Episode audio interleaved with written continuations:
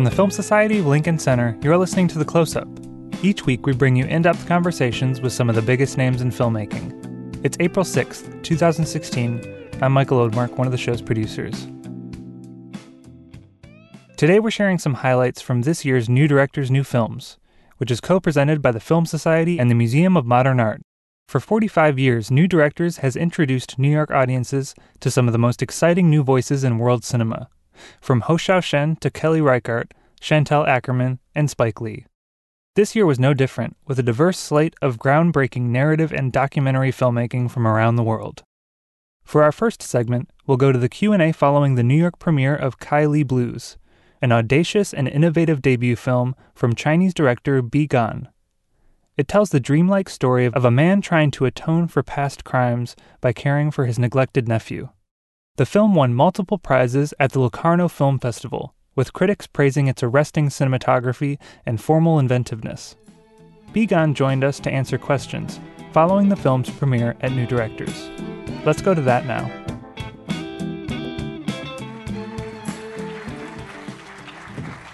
I'm going to start with uh, maybe the most obvious question. Um, I think, among other films, uh, among other things, I think this film is a kind of uh, amazing demonstration of the possibilities of digital cinema. Uh, and maybe one way to talk about that is the extraordinary extended 41 minute uh, shot um, that is sort of the centerpiece of the film. Uh, I, am sure many people are wondering how you pulled it off. So maybe you could start by telling telling us. 那就先来比较 明显的一个需要谈的一个话题就是。So for this particular shot, uh, this particular long take, I actually did three times, and uh, we had about half a month of rehearsals to actually get this down. And when I was growing up, there's not a lot of arts to be to speak of, and also that I have access to. So a lot of decision I made for this film is not on the level of artistic uh, decisions. And to me, it's more on the anthropological uh, level to make a lot of decisions that, that uh, I had made for the long take. And three times, then each time I actually got a different camera, digital camera, to film the three different long takes that, that uh, I put together. And the first one was the Canon camera, the 5D Mark III. And this particular camera has the uh, actually the luxury of having the smooth, gradual exposures, uh, unlike other cameras that actually you have uh, three different settings and it's very, it's not as smooth in terms of the transition. And I didn't have a lot of lighting to speak of, so this will be a camera that uh, I think it will be the best to capture what I want to do. And the second one, uh, the second time, I used a different camera, and the camera was borrowed from a TV station. And this particular camera actually had the digital camera had the, the, the zoom. So I thought maybe that zoom in and zoom out could create a different texture for this particular long take. And the third time, I actually used a very very primitive, smaller, uh, very very old uh, digital camera and, uh, and actually it's not the, the, memory card, it's still the, the DV tapes. And I thought that maybe in, uh, to use this type of old technology, quote unquote old technology, I get to preserve some type of grainy, fuzzy uh, texture to it and then somehow reflect the memories of uh, what I was trying to capture, this ideal memories and dreamlike sequence. So uh, the, the second and the third takes. Uh, third, um, I didn't use them because there are a lot of technical uh, challenges that I didn't uh, quite like the, the end result. So I decided to go with the first one, even though that there were still a lot of imperfections, techn- technically speaking. But I do think that uh, there's some sense of purity of this sort of perfectly imperfect, imperfect. And then I think that there's still something to say about the aesthetics and the beauty of imperfection. So that's why I kept the first. 然后我我我觉得胶片是很适合电影的，但是作为一个 So in terms of using film stocks and versus using digital camera or digital format, I do think that of course it would be great if I can actually use uh, film stocks to make films, but at the same time I think uh, it is something the mod in terms of the modern filmmakers to think about that we should not then wholesale or sort of as a category completely reject the, the, the digital format and then only pursue the, uh, the, in terms of making films with film stocks. And uh, to me, it's a, it's a modern approach, and I really want to be able to have the options to actually use a camera borrowed from a TV station, a digital camera, still make a film that can be appreciated and also see the beauty of it. Okay, so you shot it three times, um, and uh, you said you spent quite a bit of time rehearsing with, with your actors. Can you what was your what, can you tell us a little bit about how the camera was actually operated? Was um, was your camera operator in motion? Were you using drones? What was what was the what was what what was it? 那你说你拍了三次，然后排演了三次，排演了半个月，那是怎么样去 So uh, in terms of the original script, it's actually quite complicated, and I actually have to make a lot of difficult decision to edit a lot of stuff out because that's the compromise I have to make because of the limitation I have with the equipment and also for the people involved. And a lot of actors participating in this particular long take, they didn't really know what's going on uh, in terms of who who's doing what and why they are doing this. They just know that there are certain things that they have to do, and they, they don't even know whether or not these are strangers or these are people people they should know. So again, it's it's something that just came out very organically. And then the three different we, we have three different main locations, and myself will be in charge of one, and we have two other assistant uh, directors that they will be in charge of the two other locations. And uh, I myself actually play one of the, I guess, extras uh, in uh, the film that uh, because I can have a full control of that particular location. 然后在拍这部电影，很呃，所有的机器都借来的嘛，所以嗯嗯，我在拍完前面的时候。So uh, because the cameras I got because of the limitation of budget, I have to borrow these cameras. Sometimes the cameras I use, after a month, I have to return them. So uh, it ended up the first take that I have, or the first time when I uh, the one that I have selected for the final cut is the, the camera, the Canon camera 5D3. And on top of that, I also used the, the Steadicam. And the Steadicam, uh, actually, you cannot make a turns with the, the Steadicam. So every time you see that there's a turn, there's some kind of imperfection because of it, because it is from the, the Steadicam. And we have three uh, different cinematographers actually carrying the Steadicams and uh, the cameras, and uh, just sort of almost like a relay uh, to make sh- sure that we can have this one continuous, un- uh, undisrupted take of 41 minutes. Um, uh, I'd like to move on to to talk a little bit about the about poetry. The poems that we, we hear in, in the film, in voiceover, are, are your poems. Um, did you start out in um, poetry and literature, and can you talk a little bit about how you ended up um, in cinema from that, and, and, and you know whether you um, what you brought, I think, from poetry to to cinema. 那谈到一些诗的问题，我会把诗的东西加到电啊、呃、电影里面去。是一开始的话就是开始写诗。So I started writing quote unquote poems uh, when I was 17. At the time, I didn't actually have the concept of a poem. I was just writing something, just like Twitter messages or something I would post on the, the QQ uh, social for I'm sorry, the social media or forum type of uh, environment online. So to me, I, I, didn't really see it as a poem. I just see it as some, my writing, and uh, I uh, actually have quite a few of them. I lost a, a camera one time, and a lot of quote unquote poems were, were lost, and I only have about uh, a cup, uh, I'm sorry, a, a, dozen of them left. And I uh, made my first film in the name of Tiger, and that film, I didn't really know how to make films. I didn't know how to create a narrative and a structure for the film. So I, I remember that I still have those unpublished uh, dozen films, uh, I'm sorry, poems that I have composed before, and I thought that maybe I can use that as a way to create a narrative structure and then somehow combine the, the poems with the, the films, uh, the materials and the footage I have to pr- put together this particular film called Tiger. And I thought that well, it actually worked, and uh, I continued this particular process and uh, practice with my second films. I actually still use the poems and uh, I probably use it too much to a point that uh, I think that somehow upstage the uh, the film itself. So the third one, I decided to revisit this particular practice, narrative structure. I use poem in it, and I really think that poems can create this, it can be very, very affecting. And just like music or the score, music scores in the films can really create some type of dramatic impact and really give you this sense of being either, uh, again, the word is can be very, very affecting. And I decided to use it and then create a character who is a sort of not so good, uh, so so poet, just like myself in the film as well. 然后诗歌对我来说就像自己和自己的卡拉 OK。So to me, poems just like singing karaoke to myself, with myself, by myself.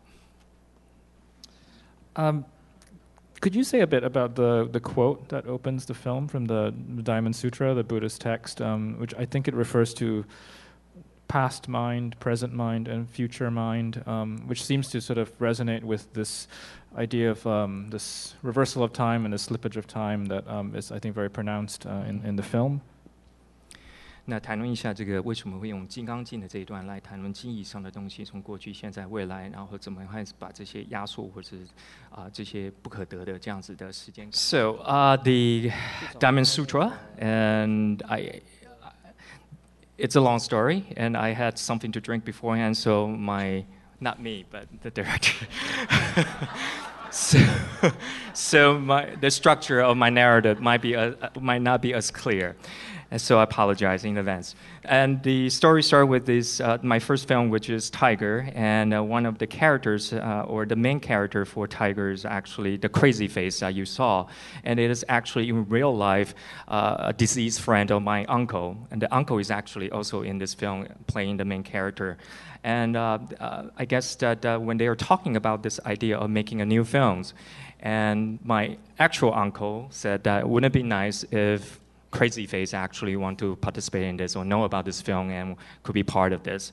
And then I realized that maybe there's some some kind of narrative structure I can create to link this these two characters together. And uh, just so happened that uh, one of the passages I thought from the Diamond Sutra is this idea of the mind from the past, from the present, and then from the future. They are they are just equally, equally unattainable. So I use that as a way to structure my, my short films, and I realized that it's actually very hard to understand what does it mean, and I feel really confused about it. I'm trying to figure out what it is, and I continue to use it and trying to explore this type of uh, as a dialogue between the, you know, uh, Bodhisattva and um, and with the Buddha, and then how are they going to somehow resolve these issues of memories about um, about time, about memories? And I think uh, I have tried my best to really present a structure in this film to somehow answer uh, that question. But I still think that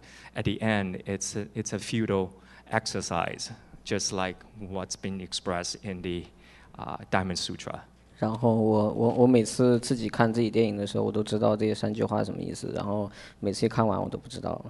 So every time when I saw or am I watched my own film, uh, this Kaili Blues, I thought, okay, I got it. I, I understand what this means. But then after the film, suddenly I realized, no, no, no, I, I still don't get it. I'm still very, very confused by it.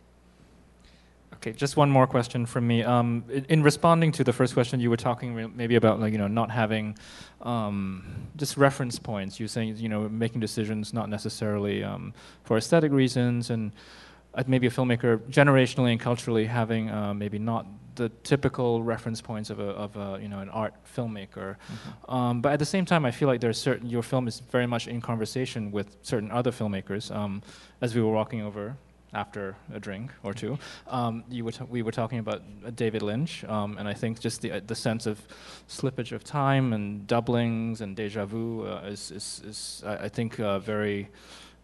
Certainly, you can make a connection there. Um, and um, the Chinese title of the film is Roadside Picnic, which um, is the title of um, a, a, a, novel that mm-hmm. was loosely adapted by Andrei Tarkovsky um, as um, Stalker. Um, and the idea of the zone certainly seems to pertain to the maybe the village that we see in the film. So, um, you know, maybe you could just say a little bit about your you know, your film film. You know, who who are the touchstones for you um, cinematically?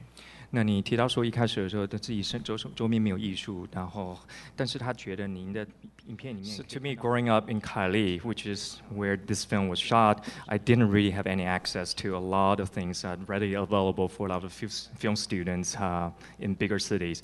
And it's not until I went to the universities that I have the chance to actually see some films.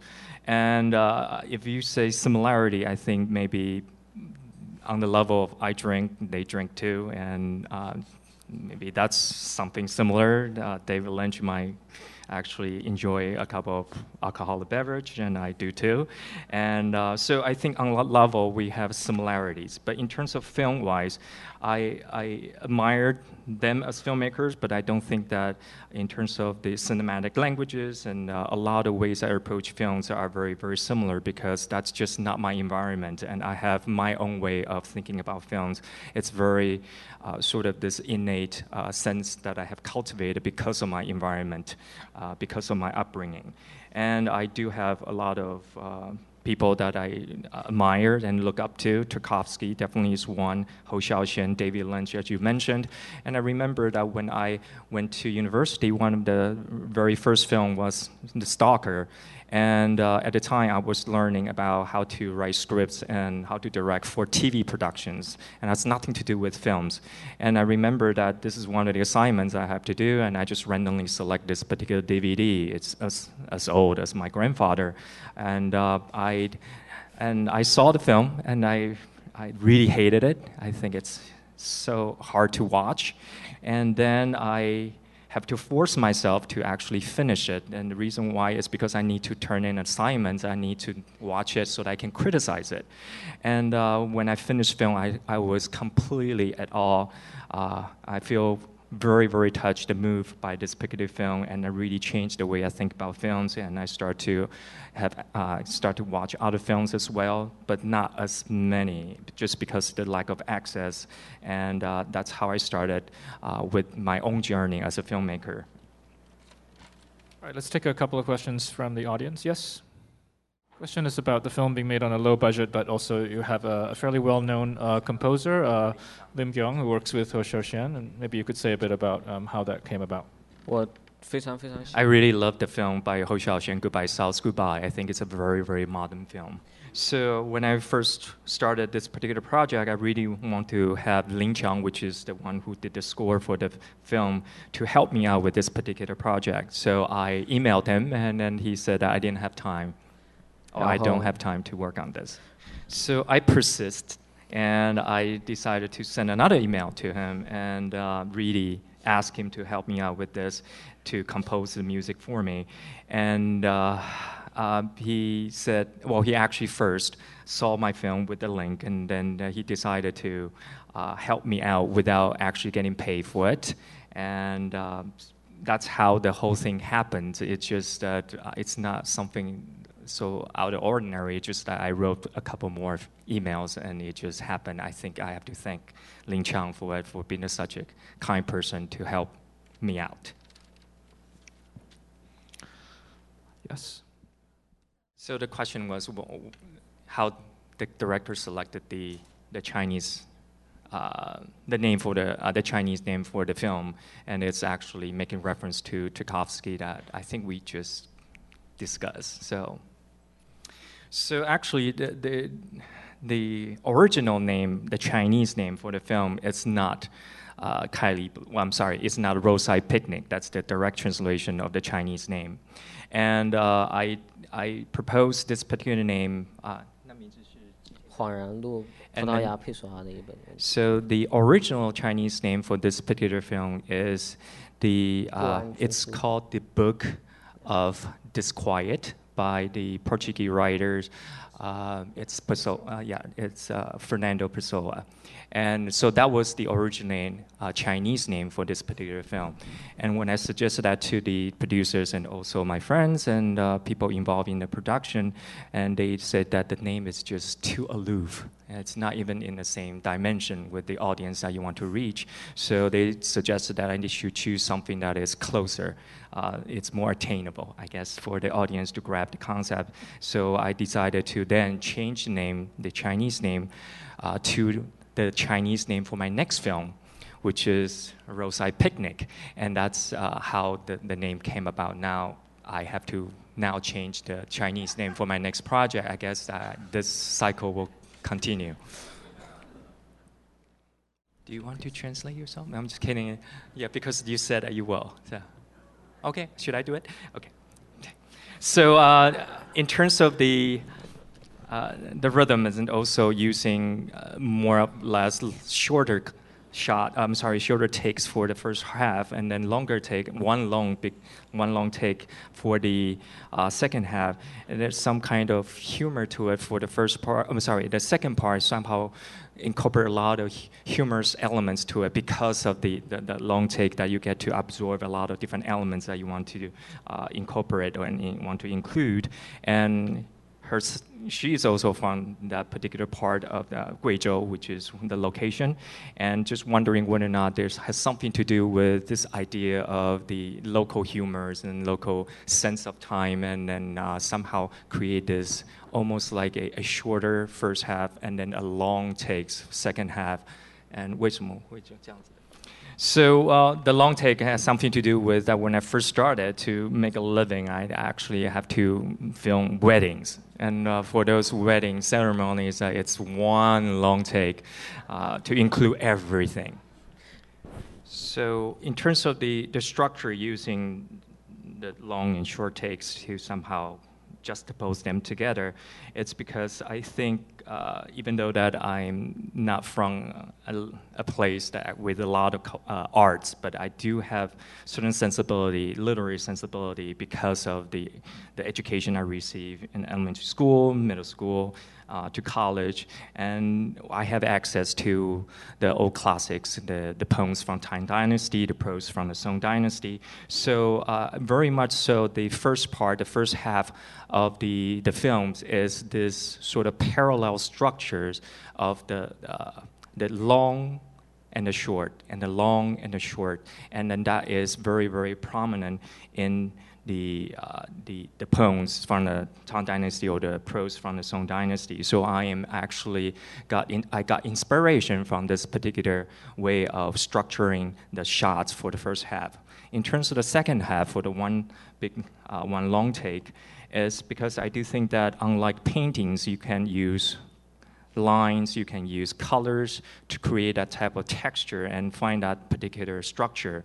For me, I need to rely on the, the length of the, the takes to create a kind of narrative structure because film is something that you have sustained uh, attention that to observe continuously. And in order for me to create some type of visual structures, I need to manipulate the length of the takes to create that particular uh, sort of uh, contrast. Uh, and, the, and the narrative structure that I want to create. That's why the second half I opt to use this one continuous long take just to create that uh, the, the sense of time, that the short and the long, and how to create a narrative structure.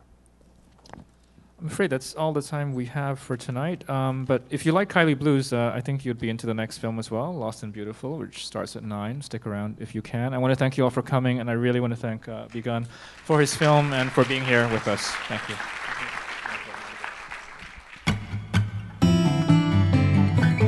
Join us in celebrating the remarkable career of Morgan Freeman at the 43rd Annual Chaplin Award Gala on Monday, April 25th. Freeman will be honored by his friends and collaborators, including Helen Mirren, Danny Glover, Robert De Niro, and Matthew Broderick. The annual gala is the Film Society of Lincoln Center's largest fundraising event, helping to support our ongoing work in education, artist development, and cross cultural film outreach. Tickets to the star studded event are now on sale. Visit filmlinc.org/gala for more information.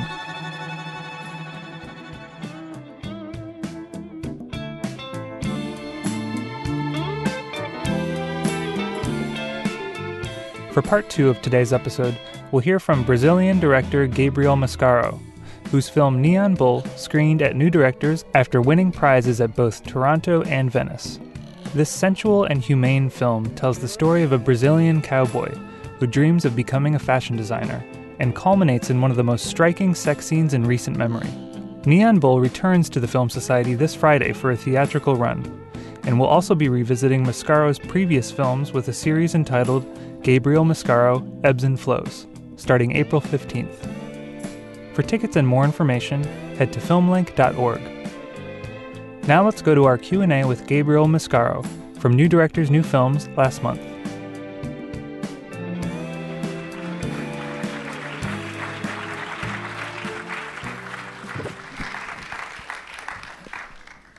I think there's a lot to talk about, but uh, let's just start with uh, this with the Vaquejada. Maybe you could tell us a little bit about um, your sort of degree of familiarity familiarity with it. It's um, something that I understand is very particular to the northeast of Brazil, which is where you're from. That's right, speaking English. Uh, yeah, the Vaquejada uh, historically is really associated to a, the idea of the farmers in the start of the century um, cultivando, cultivating the, the, the, bulls in the wild when the farmers didn't have fences. And they start doing some kind of party to, to, to grab the bulls, and, and it became more popular, popular, and and I grew up in the city in Recife, where I had a lot of contact with people that comes from the countryside. So I was very close to friends that it was really the country culture very strong culturally. And when I was older, like five years ago, I by accident came into this huge vaquejada party, which uh, recently has been completely reshaped.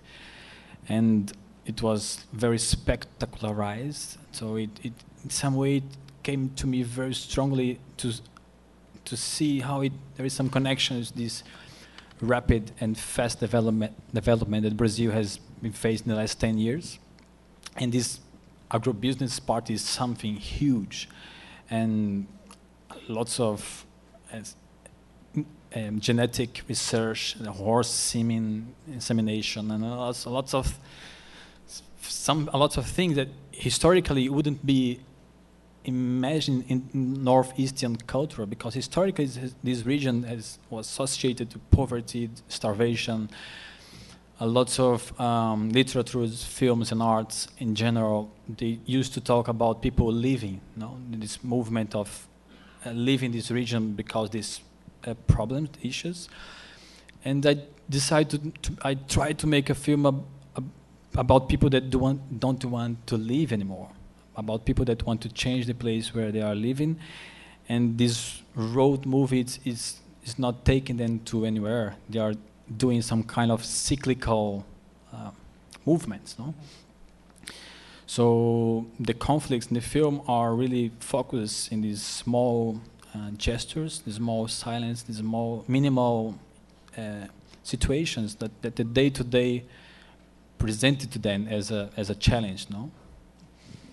So just to hear you describe that, that it sounds like there's a very strong um, documentary impulse. Um, you have worked in documentary and sort of, sort of, you know, on the edge of documentary and, and fiction. But with this film, um, I'm wondering how, how um, I guess how close it is. You know, how, how, how documentary is it? Because there are certain aspects of the film that seem to drift quite far from that and towards more like fantastical or, or slightly surreal um, elements. Like you know, is is is this a fairly accurate depiction of the Vaquejada? Would we find a cowboy who wants to be a fashion designer? It's quite funny because the film has just been released in Brazil, and some people they say, "Oh my, that, oh my God, it's exactly like it is nowadays in the Northeast." But the other side, uh, there is a lot of tweets from farmers and cowboys. They'd say, "This is unbel- It's not true." N- cowboy?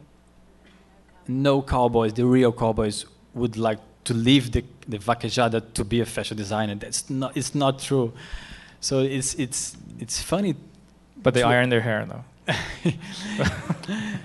and and actually in the research, I really met a, a real person uh-huh. that really inspired me. It was my first starting starting point when I was, oh my God, that's something interesting and intriguing in terms of this this guy that in the reality he works in the livestock and he would shift and, and work a few hours later in the in the, in the fashion in, in the textile industry. Right. Because just uh, information, this region Brazil has changed a lot, and the development brings some kind of textile factor specialized in software. So all the software in Brazil comes from this almost desertic place without water. And these contradictions and, and this ambiguity of this imposed development and this um, personal uh, um, this imposing development has there is some connection in terms of how these human relationships are being reshaped very fast. And yes and it, I, I try to to to using some use some real ele elements but uh, at the same time it's fictionalizing and mixing and blending this almost realistic experience with mm -hmm. this uh, very um, strong day-to-day life of this group of people, almost observation, obs observa observational. Observational. Observational. Yeah. Um, so you, you know, we're talking a lot about sort of this socioeconomic um, aspects and uh, of, the, of the region, but it seems like you know gender is, is such an important part of, of this this film. I mean, just even the idea of the cowboy, the emblem of masculinity, um, and this you know, this this idea of the fashion designer, in particular, this the fashion that he's designing to. Um, and uh, and can you talk a little bit about just want, wanting to examine or do something with gender roles. I'm not sure that you're really um, subverting them, but this, you're doing something quite interesting with gender in, in, in, these films with the various characters that you've assembled. Yes, I tried um, to uh, not necessarily invert, but expand these notions of, of bodily experience, no? And um, so it's not a film about uh, uh, male that has female skills and not the opposite, but how we can understand in, in some some kind of expanding possibilities in this place where used we as we clearly associated to some expectations. No, if I if I said oh a about cowboy, oh we create a lot of uh, sexist. Uh, uh, preconceived ideas, no, and and if I say, oh, the cowboy, they want to be a fashion designer, oh, so it's a film about a, a gay character. So we, we, we are always trying to, to create, let's say, to, difficult, even Portuguese. Put people in boxes and try to, to, to create a clear identity, you know. So I, I and for me, that I was researching this region, I, the, the, one of the pop star, the singer, is really is, uh, like Junior, the character. He every day posts um, tweets with taking uh, Wesley Safadão, that's his name. every day he posts photos taking care of the bodies, and it's very interesting to see this macho culture facing some new perspectives, new new new ideas of masculinity. So I try to, to, to suspend these experiences and create something uh, that I could, um, yeah, uh, provoke in terms of expectations. And the film deals with this kind of the expectations we create, and the film slowly by slowly breaks some expectations and take us to different layers, different um, possibilities of looking to what they are. For example, there is a scene where I, I like is when Junior is straightening his ironing his hair. It is it's very funny. It, it's very common that people laugh, laugh a lot, and then without cutting, without doing any cinemat uh, cinematic movement force, very uh, very manipulating the feelings, we can see just one eyes where Galega, the driver, is looking to the the guy. She's she's appreciating the way he's taking care of his hair. So, so we we we start with the film in some way let us be in contact with their the way of they are relating to each other and the characters do not judge themselves no and neither judge judge each other yes I guess to follow up on that, maybe you could say a little bit more about your work with um, the cinematographer. Um, I think you shot August Winds yourself, right? But here you're working with um, Diego Garcia, I think one of the most talented young DPs around. Um, people may know him. He shot um, Apichatpong, Weerasethakul Cemetery of S Splendor as well. Um, and, and just what you were saying, it's the visual language of the film is, is very uh, composed and um, some, there's a certain distance. Um, at the same time, it's also a very sensual film, um, which I, and I think that's an interesting sort of tension there. That's, that's a very curious uh, question because we spent lots of time living together for one month thinking about this film and it was very curious to understand the how it was very important in this film because it didn't have a lot of cuts and different angles and point of view to really think about the distance no? distance between the camera the device and the, the bodies no? and um, we understood together that as uh, cl closer we were to the characters, we were reinforcing stereotypes, like creating some kind of. So they felt that the, the further away that the camera came, in, they were actually bringing the audience and spectators closer to the characters and, and the, the, the, and the intimacy of the characters. Um, did that apply with uh, animals? as well. I mean, it's a film about, as you said, the film about the body, but it's not just human bodies, but um, but animal bodies, how humans relate to animals, and how we film animals too. So um, for Gabriel, it was very important to think about the the hierarchy of, of bodies in in cinema, both animal and human. E, e, e nesse caso, pensando no animal, assim, não, não, não era necessariamente animalizar o, o, os humanos nem humanizar os animais. So in this respect, it wasn't about animalizing humans or humanizing animals. Mas sim é, tentar encontrar e pensar essa mesma distância justa, se isso existe, né? não existe justiça, né? mas encontrar uma imagem é, é possível né, para esteticamente né, dialogar com esses corpos sejam eles animais ou humanos. Rather, the idea was about finding a, a distance, if that exists, and, and, a just way of, of observing these bodies, um, both animal and human. Um, I think we can open it up to the audience. I'm sure there are questions. So if you want to just raise your hands if you have any. a question about the casting of the pregnant actor. Uh, described as beautiful and shocking for us here. You mean for Americans? Okay. Don't talk the name of the Americans, no? um, para mim foi uma escolha, não foi por acidente. Yeah, so it was a choice. It was a deliberative, deliberate choice to have a very pregnant actress for that scene, for that character. So not with no prosthetics or anything. It was, she had to be pregnant. So the, the, the th throughout the film, um, Gabriel uh, looking at the, the, bodies and the transformation of of of the human landscape.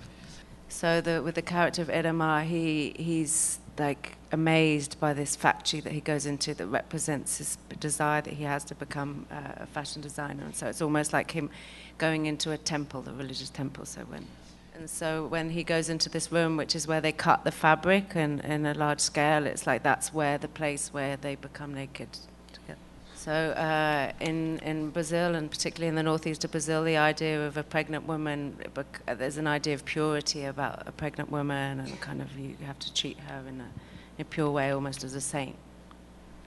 alguns vaqueiros machões nem sequer fazem sexo com a mulher, própria mulher grávida. So there would be a lot of um, like very macho uh, cowboys who who wouldn't even have sex with their their partner or wife if they were pregnant. Uh, so in the film, the idea is that this woman, uh, she's a pregnant woman who she has her sexual desires, as in as any woman, pregnant woman has her sexual desires, and that Gabriel wanted to show that in the film. This woman, she's attracted to Amar, and she wanted to have this experience, sexual experience with him. E por que não uma mulher grávida também? And and Gabriel, um, and why not a pregnant woman? So, um, because there is uh, a taboo around the idea of sexuality of, of, a pregnant woman and the scene of a very pregnant woman having sex, um, the idea of the scene was also to, to normalize that situation so that he, that's partly why it's so long, is so that initially, when the spectator is shocked by the scene, that there's time to then adjust and have this shared experience with, with the characters and, and with this scene, and, and, and it seem normal and, and natural. So there's several moments in the film where it could seem just very picturesque, but then with the, the time try to um, this become more normalized and more, more ordinary. Question about who the central protagonist is in, in his dramatic arc. Um, do you see Iremar as the center of the film, and is he is he changed over the course of it? Essa acho que é a pergunta mais difícil de todas. I think this one is the most difficult question. I not me even know who's the protagonist. And um, I think the film, in some way, um, introduced our us into different um, experience, and the characters doesn't sound to have antagonists. No, they are not. There is not clear conflict in terms of this uh, classical expectation of what you would expect into this kind of narrative arc. Um, mas é um Can you help me? Well, um, it's a film about the day to day and that the conflicts and the tensions happen in small moments in the day to day lives of the characters. O maior conflito do filme vem do silêncio que a Cacá. So the, the, one of the biggest conflicts of tensions in the film comes from the silence of silences of Kaka, the little girl in the film. So the, uh, idea of the film um, that it tries to avoid telling or bet on telling a story that doesn't necessarily need to figure around uh, one protagonist or one central character. Question about the question about the dancer with the horse's head, um, which initially may seem like a fantasy, but also appears in a real situation. And you say a little bit about that. So uh, yeah, he agrees with you that the, there is very, it's very present the idea of the fantasy in the film, and then the documentary, and that you go between these moments where you're really in this fantasy world, and then you're brought down to this very documentary elements that could be could be documentary, um, and that the film the film plays with that and goes from one to one to the other.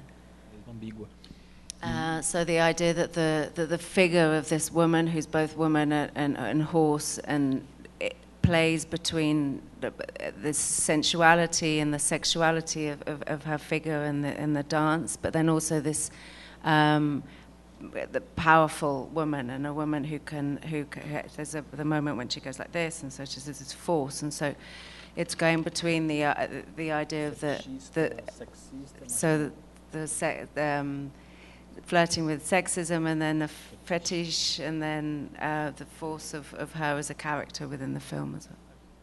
Screenwriting? Uh, so what was the process of the screenwriting during the research and then doing the filming and then how that with the process that seems very much based in the day-to-day is that? So basically yeah.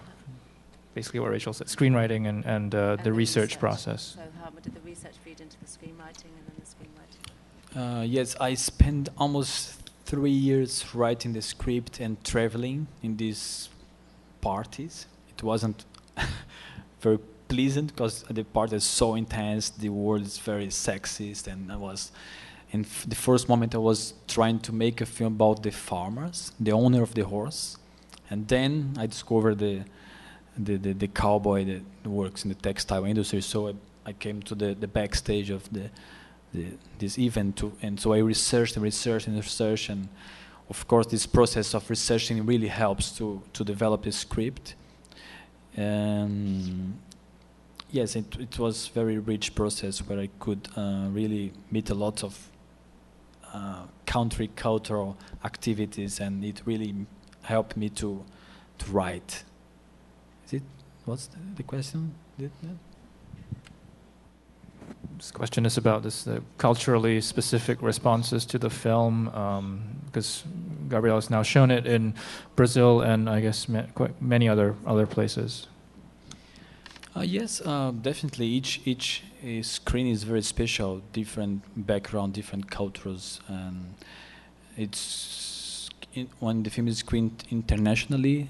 Of the first question is about how was to work with with non-professional actors, and actually the film has three actors, so it's it's interesting to see how something like that can change the expectations, and it's funny to, to when I say that the people. Your oh lead your lead actor is quite well known. Yes, well known in yes. soap operas, TV, Brazilian TV soap operas.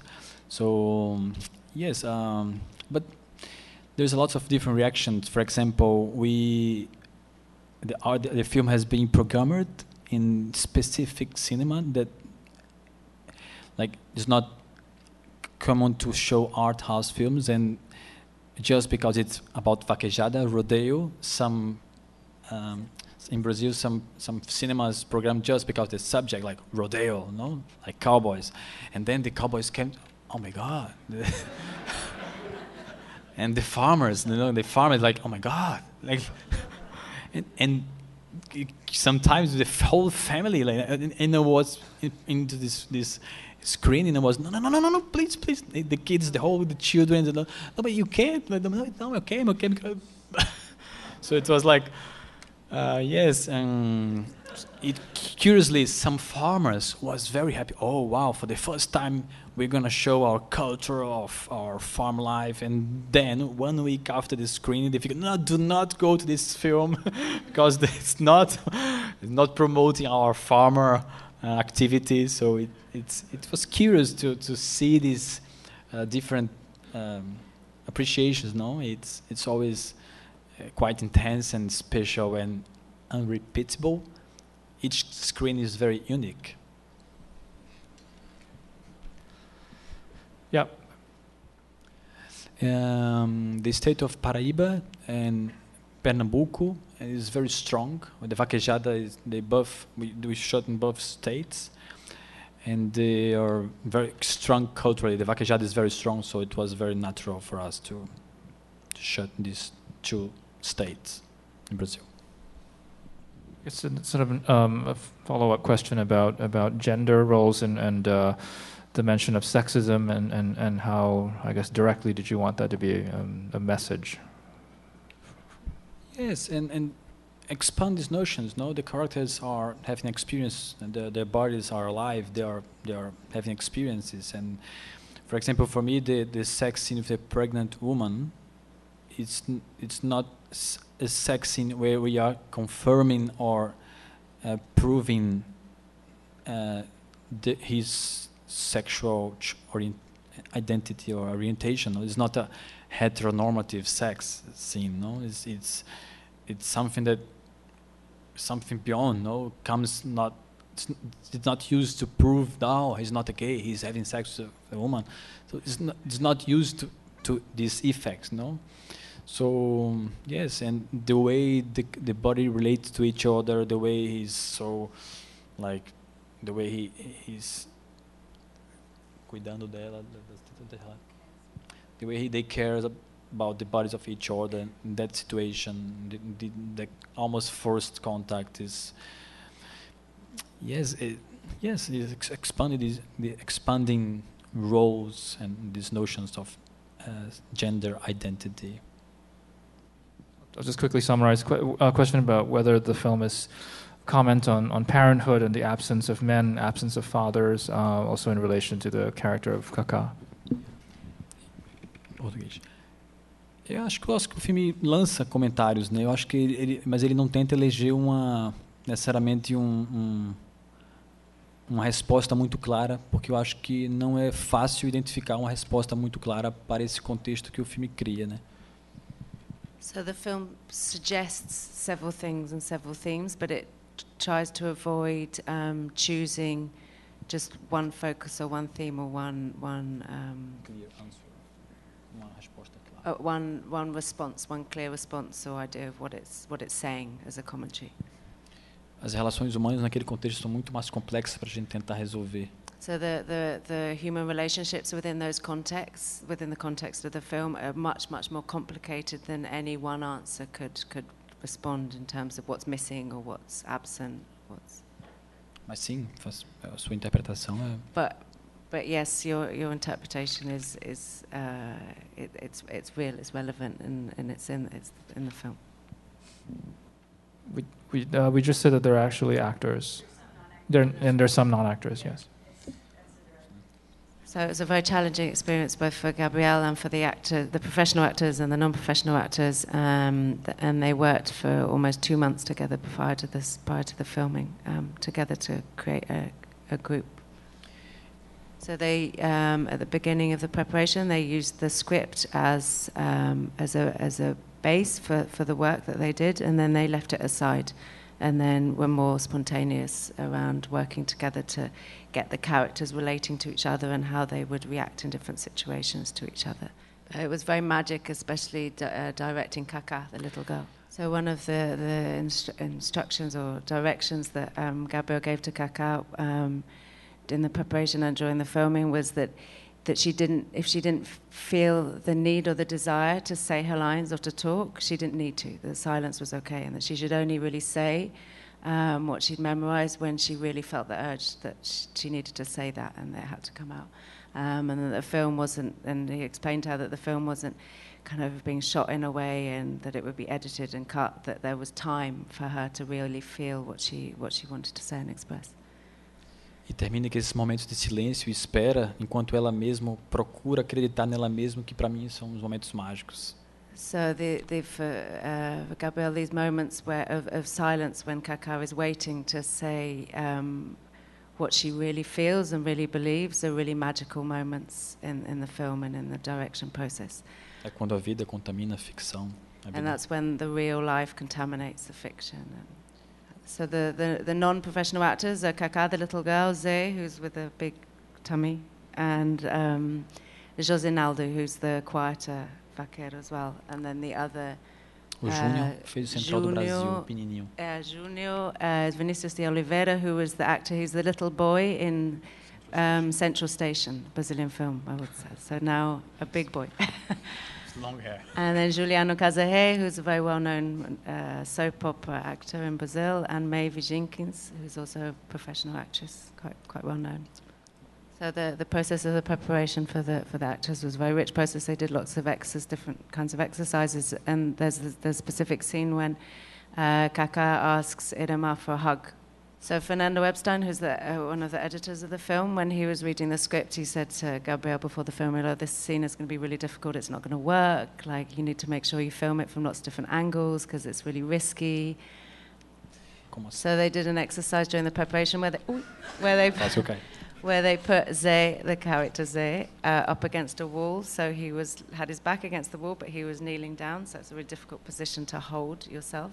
And he's fat, so it become like this, sweating a lot. And Kaká was in control to to when Ze would say, "Give me a hug," I'm suffering, and when she believed in Ze, she would allow him to leave the position, and she was like, "Oh my God, you are a liar!" So she was playing a lot for almost half an hour, and Ze was like, "Give me a hug." And and she now you are lying you are lying you fat guy. So it was we are we were creating this tense situation because in the film they have this tense relationship. And also creating some kind of memory where she would understand not by his, herself but by the otherness the the way of uh, be, acreditar no que o outro fala the belief in what the other person is telling. So she experienced it, it before. So during the scene when she, when she said, "Give me a hug," I said to Iremar, "Do not give a hug." So when she asked, "Give me a hug," and Iremar said, "Huh?" and she felt like, like I'm not telling, I'm not being being re- I'm not being convincing. And she looks to herself for like 30 seconds.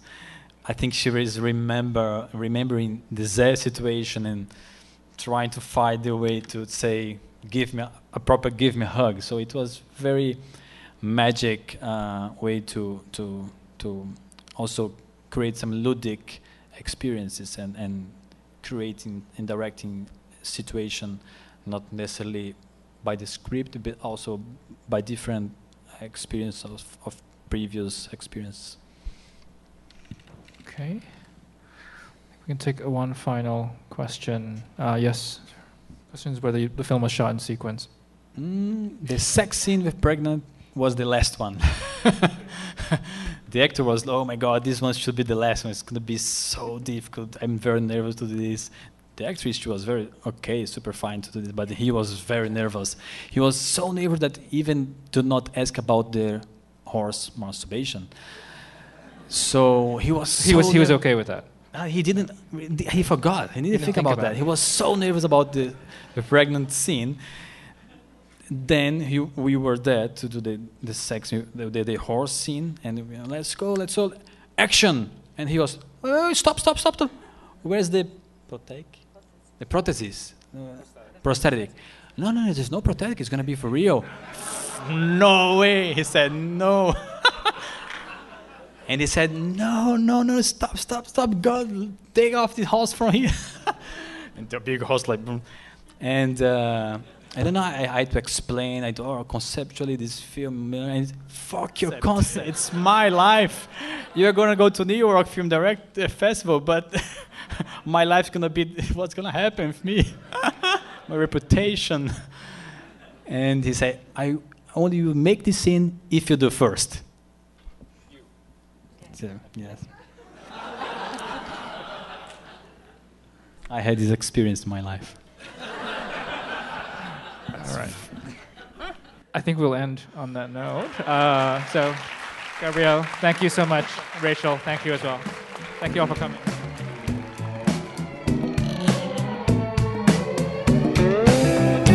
The Close Up from the Film Society of Lincoln Center is produced by Nick Kemp and Michael Odmark. Our opening music is by Steelism. You can subscribe to The Close Up on iTunes and Stitcher. The Film Society of Lincoln Center is a nonprofit arts organization based in New York City, supported by individuals just like you. Founded in 1969 to celebrate American and international cinema, the Film Society presents year round programming recognizing established and emerging filmmakers, supporting important new work, and enhancing awareness, accessibility, and understanding of the moving image. To learn more about what we do and support the Film Society by becoming a member, please visit filmlinc.org, the Film Society of Lincoln Center. Film lives here.